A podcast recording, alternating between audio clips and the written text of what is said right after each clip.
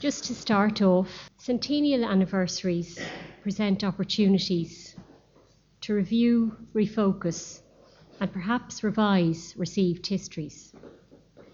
We did not want to let this year pass without taking a backward glance at O'Neill, with whose death in 1616 the annals of the Four Masters draw to a close. It's an honour and a pleasure for us today to offer this seminar in which scholars will assess the great O'Neill, the man, his milieu, his battles, exile, and legacy. And I'd now like to call on uh, Professor Nicholas Canny, who's a member of the Academy, a former president of the Academy, uh, emeritus professor of history at Galway University for 30 years until 2009 and founding director of the Moore Institute at Galway. He's a much published historian of the Atlantic world, and his PhD thesis focused on Hugh O'Neill. Today, Professor Canny will revisit Hugh O'Neill in a lecture tellingly entitled The Several Faces of Hugh O'Neill. Professor Canny. Thanks very much, Siobhan, and it's a pleasure to be here. I'm not sure it's a pleasure to be speaking again of Hugh O'Neill and that it brings me back to my childhood, and at least to my academic childhood, and that my first ever publications were on Hugh O'Neill. Uh, but also, I became interested in Hugh O'Neill even in my undergraduate years, and that's where we'll begin with the first face of Hugh O'Neill, the face of Hugh O'Neill that I was exposed to as an undergraduate student, which was before most of you were born, and that I was an undergraduate from 1961 uh, to 1964. And when it came to studying 16th century Ireland, and this is for those of you who are uh, who have studied history academically, the literature to which we exposed was uh, a literature that practically no undergraduate today would consider reading. The amount of literature was very small. Uh, the standard reference book was Bagwell's three volumes, Ireland Under the Tudors, which was effectively a summary of the state papers of Ireland. Uh, apart from that, there were a, a, limited number of fairly interesting papers that had been written by historians of, of uh, the generation before mine. Uh, David Quinn had written some articles on the administration of Ireland in the late 15th and early 16th century. Not very exciting stuff based on his PhD thesis in the University of London. Uh, Quinn had written a few more interesting articles on colonization and discovery, uh, particularly one on Sir Thomas Smith, which I think every historian of the 16th century still reads. And he had also had done a book on Raleigh and the British Empire, which had uh, a chapter on the Munster plantation. And he also had published an article on the Munster plantation in the Cork Archaeological Journal. So that uh, these were interesting articles.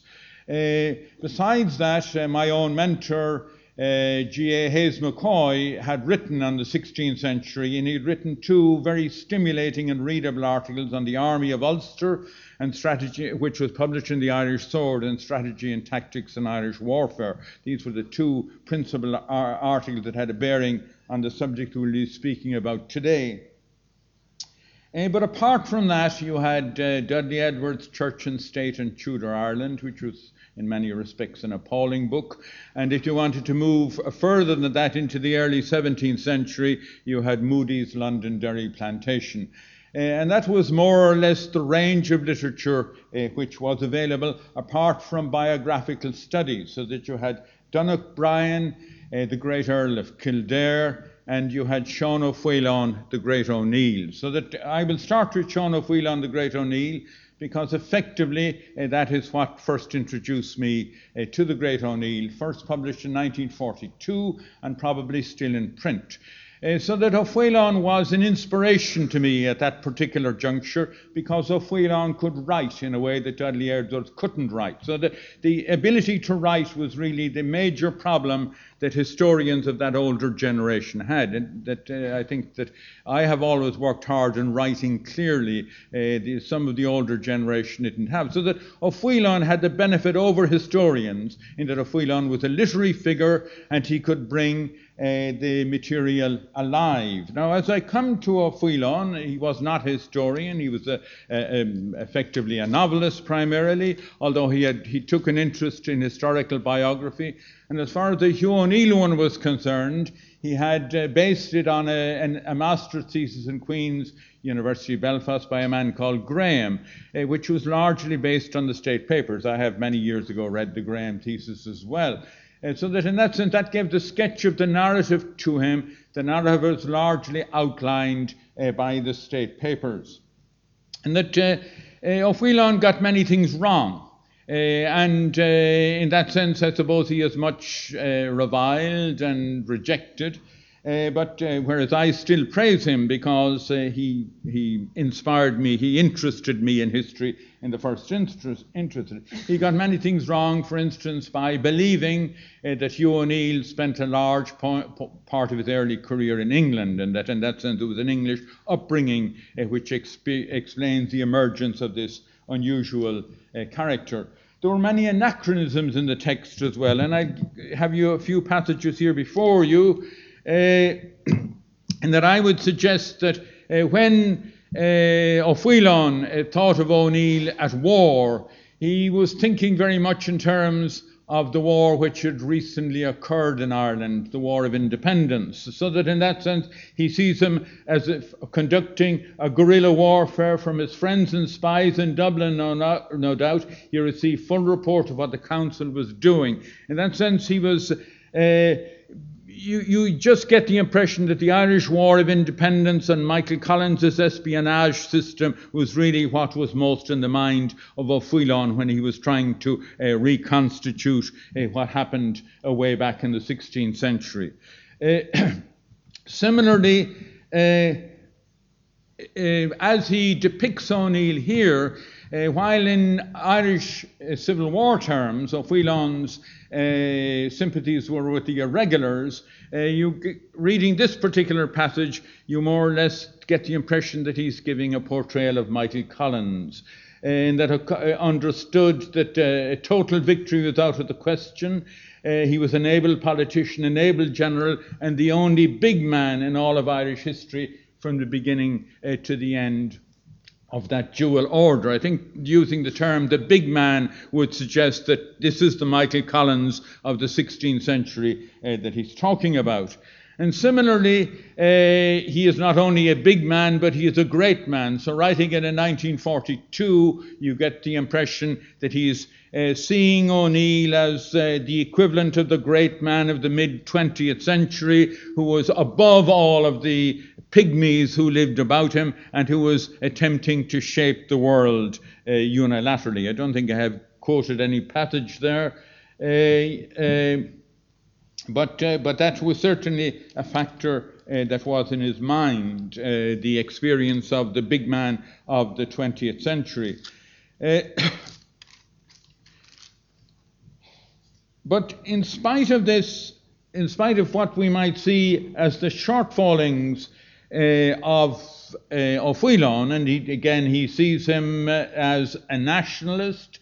Uh, the first national figure that comes uh, very, as we will see later, uh, that comes very much from 19th century representations of, of O'Neill.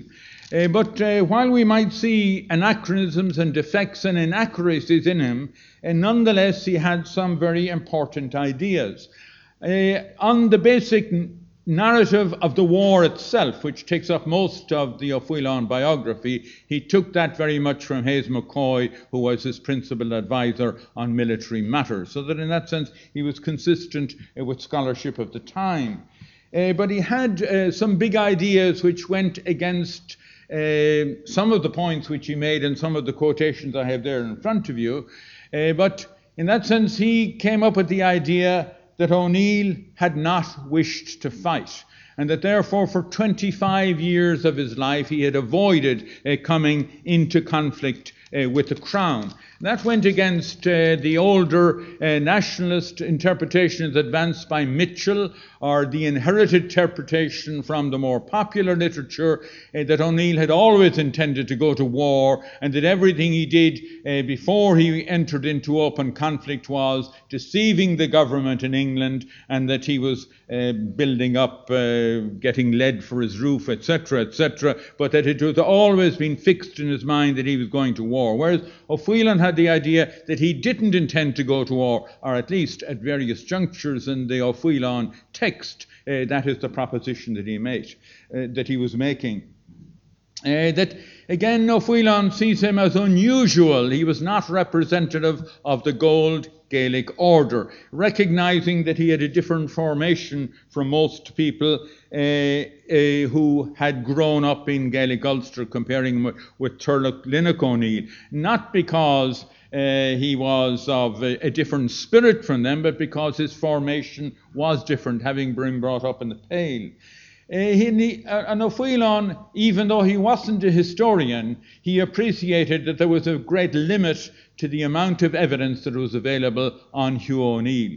And that insofar as he was understood at all, he was understood principally by people who saw him from the outside, mostly people who were his detractors. And that in that sense there was very little written evidence that he himself, ex- where he explained the various courses in his life, uh, he doesn't explain why he undertakes particular actions at particular times.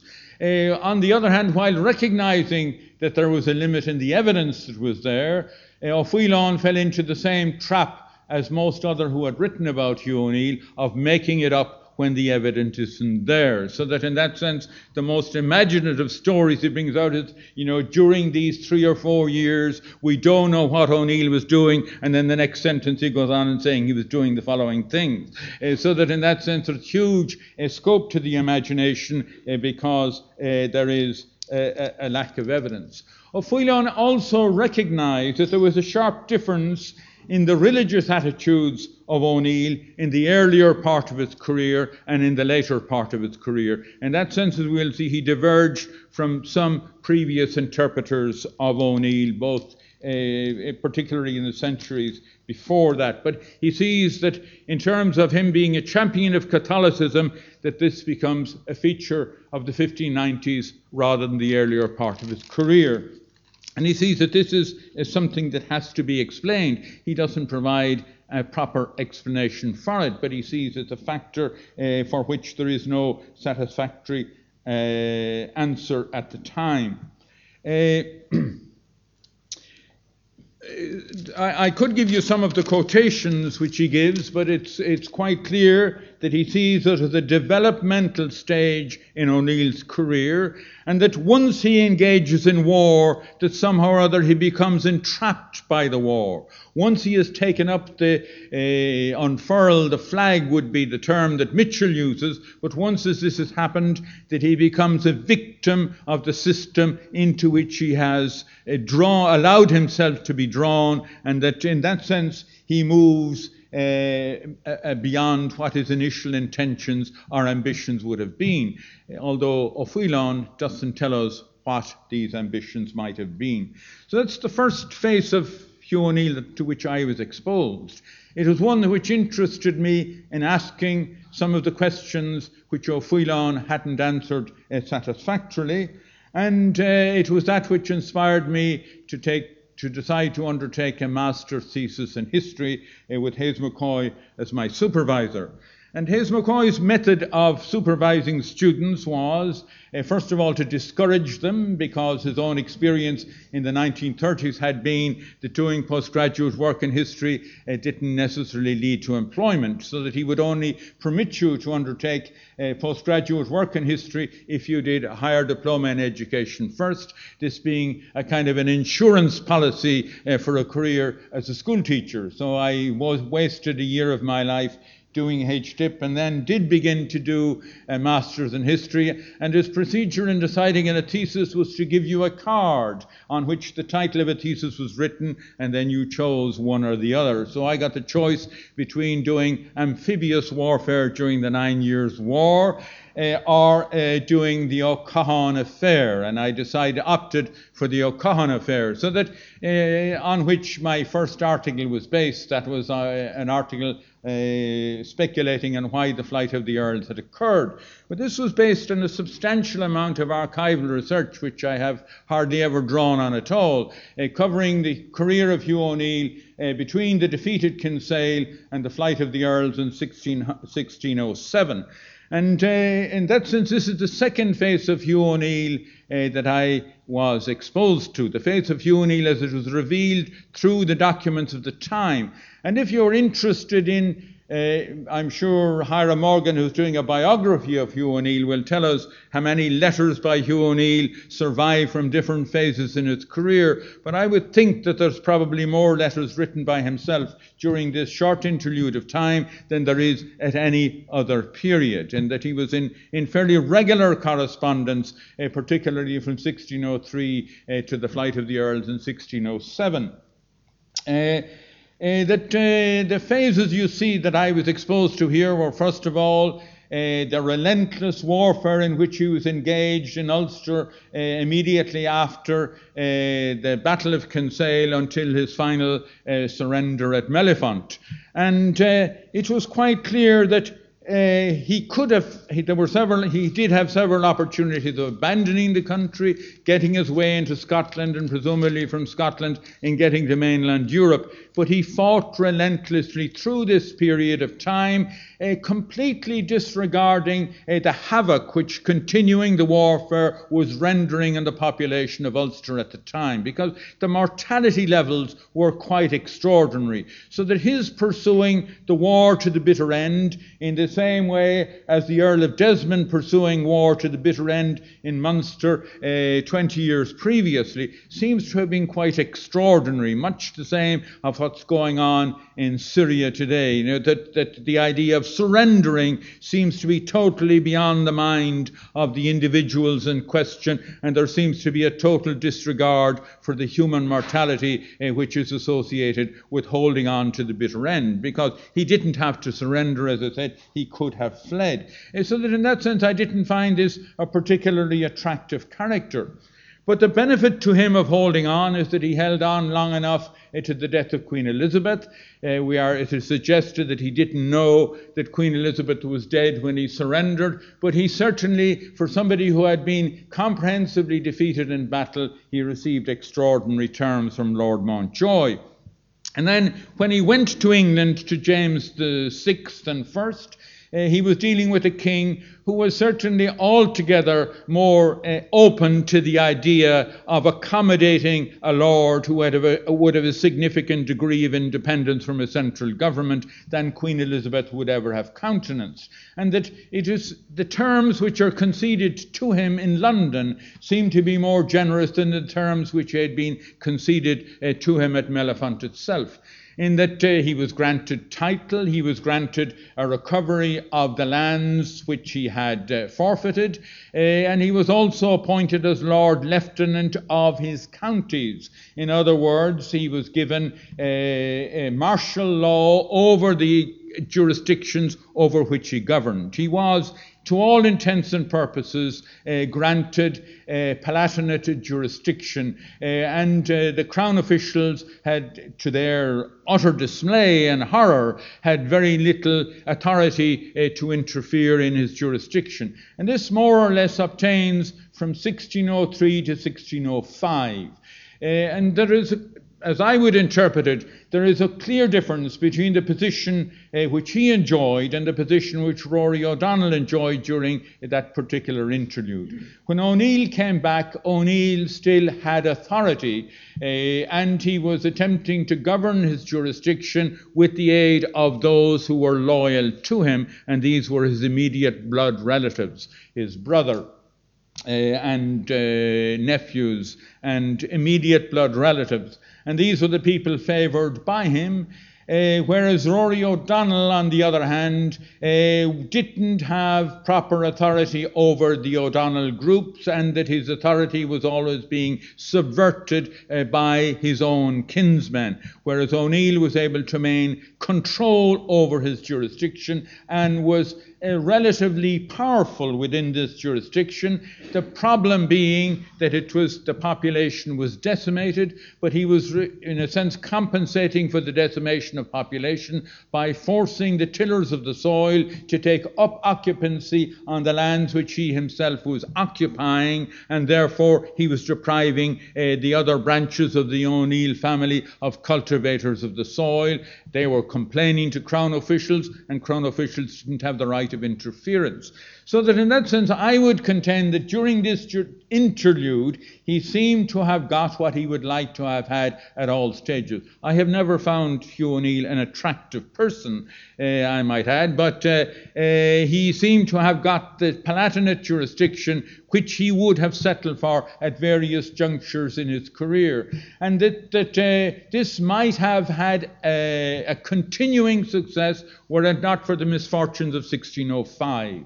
1605 uh, brought the death of Mountjoy, who was Devonshire at this stage, and also brought the Guy Fawkes plot. Uh, that during up to 1605, uh, effectively the arrangement that Mountjoy had put in place it was remaining in place because Mountjoy wouldn't countenance interference with it, and most particularly, he wouldn't countenance any interference with O'Neill. Uh, that O'Neill was kind of the, the rock on which the arrangement in Ulster was going to remain stable, and therefore he didn't want that removed. Once Mountjoy was gone, then the minor officials, led by Sir John Davies and Chichester, who had always detested the arrangements that had been put in place, had a free hand uh, to draw attention uh, to the inequities, as they would have represented it, that had been introduced. Uh, and then, as well as that, because of the Guy Fawkes plot in England, that everybody who was a Catholic uh, had the finger of suspicion pointed at them, or at the finger could be pointed fairly readily, so that it would be it was easier to discredit him on religious grounds and to suggest that he was engaged in religious conspiracies and with Spain in order to go back on the arrangements that had been put in place. So, in that sense, there's no doubt about it. In 1605 to 1607, there's a continuing conspiracy uh, to undermine his authority. Uh, but as I interpreted the evidence, and there is a substantial amount of evidence, it's not all made up, uh, that he still was determined to fight on. He was fighting on on the legal grounds, in that the argument that Davies was bringing forward was that the arrangement that had been put in place in 1542 and that had been perpetuated uh, with the arrangement that had been conceded by James I was inequitable uh, to the collateral branches of the O'Neill family, and that he was encouraging all of these to take legal cases against O'Neill on grounds of equity. Uh, the, the, the, the, argument being that under the Gaelic system that these were rightful occupiers of their land and that that they that whereas he was claiming that the entire lordship of Tyrone had been granted in fee simple to his grandfather and that he now held it as that had been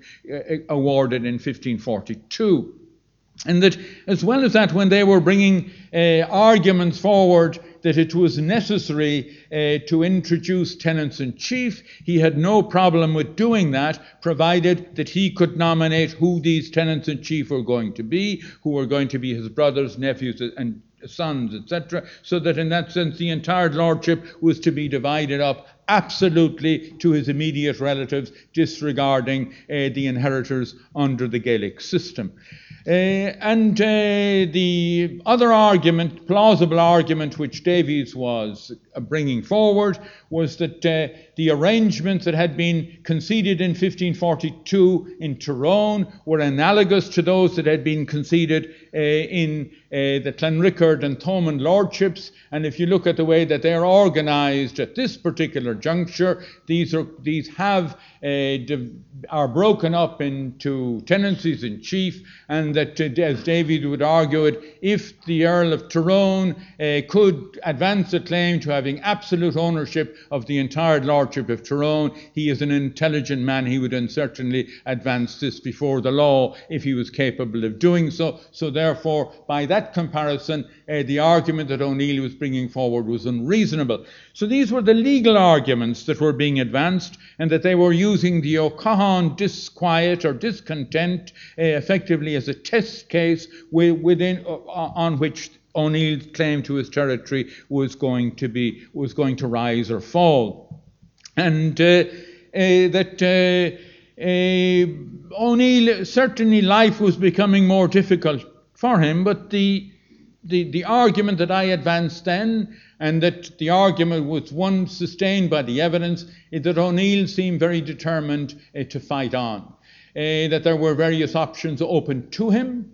Uh, certainly, he was going to have to appeal his case to the king because the king was his only recourse. The king was taking the place of Mountjoy previously. The king was the person who had made the arrangement, so therefore pleading to the king above the officials in Dublin was the logical thing to do. He did advance an argument that one of his options might be to take up residence in the court in England and to allow his son uh, to take over the lordship and to make the adjustment that would be necessary uh, to, to the changed circumstances. Uh, arrangements of that kind had been considered uh, by the Earl of Desmond, and many of the other lords in Ireland had spent. Uh, the Earl of Clanrickard, for example, was resident in London at this time, so that it's not as, as, as bizarre a suggestion as you might think. And James VI and First was arguing that he was going to have a court which included noblemen from Scotland and Ireland as well as from England. There were very few from Ireland at his court, so that Tyrone joining it would not have been unreasonable. And then there was a suggestion that he was no- negotiating a marriage for his son uh, with the daughter of the Earl of Argyll, giving him a Scottish connection which would have had appeal to the king. So that there were various options which he was working with, and then suddenly he abandons the country in 1607. Uh, and uh, my argument is that he lost his nerve. He certainly knew that going to London was risky. He had gone to London at several junctures in his career before when there were risks involved and when there were charges against him. I think the biggest of all was when he knew that O'Donnell and Maguire were going to abandon the country. Going to London under that those circumstances would certainly have exposed him uh, to the charge of treason, and he saw no option uh, but to take common cause with them.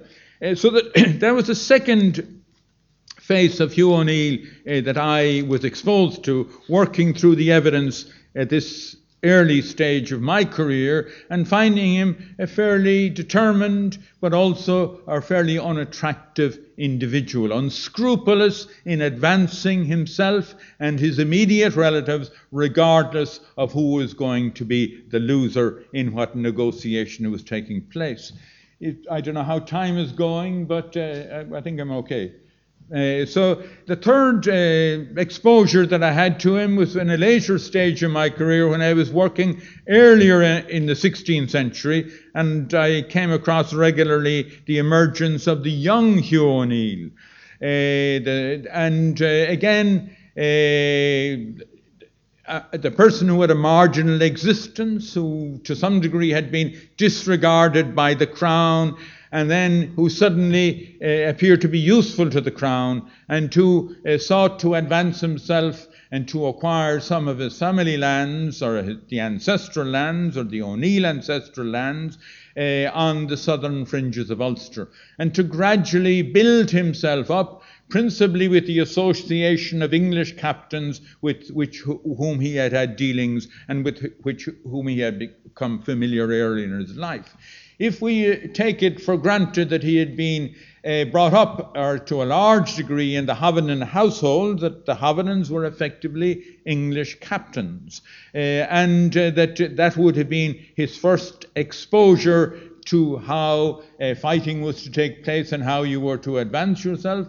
And that uh, he was uh, seeking to gain control of areas of land in the southern part of Ulster, effectively by force, principally at the expense of Turlough O'Neill, imitating uh, the practice of English captains who were operating at the time. And then, uh, when the English become more aggressive in Ulster, and particularly during the campaign of the first Earl of Essex, associating himself uh, closely with that episode, getting military training, and using the support of English forces to undermine the authority of Turlough O'Neill with a view to seizing control of some of the lordship uh, of Tyrone. And uh, at the same time, uh, ha- having greater claim than any of the English captains had by virtue of the fact that he had inherited uh, the title of Baron of Dungannon. But again, uh, in that early phase of his career, the other face of Hugh O'Neill, again, I didn't find him,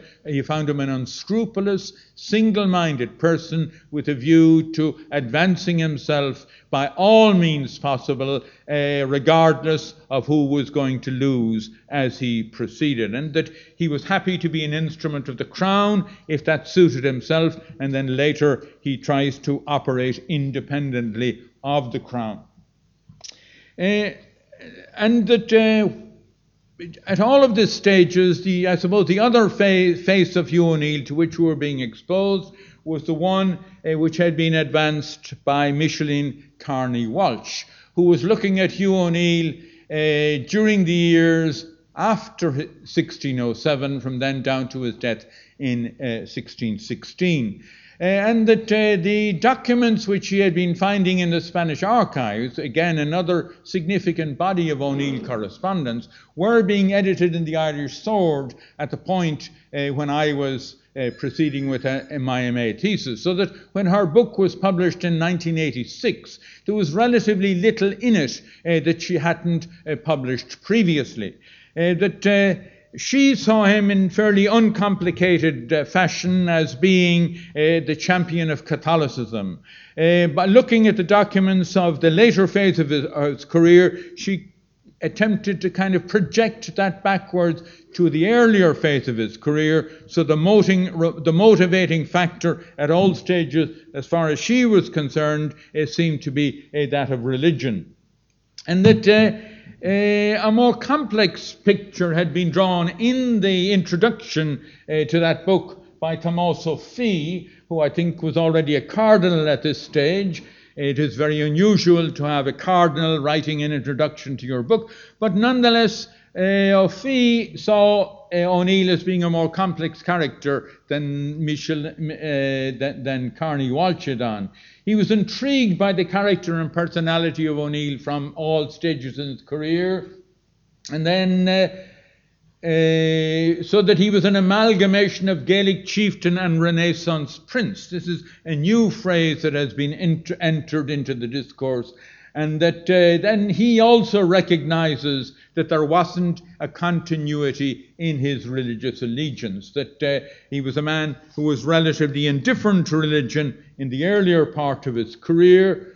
Uh, yes, indifference he developed during the last decade in Ireland into an ardent figure of the Counter Reformation which raises the question was he doing this because of true religious belief or because he saw the opportunity of using religion now as an opportunity of receiving uh, support from Spain?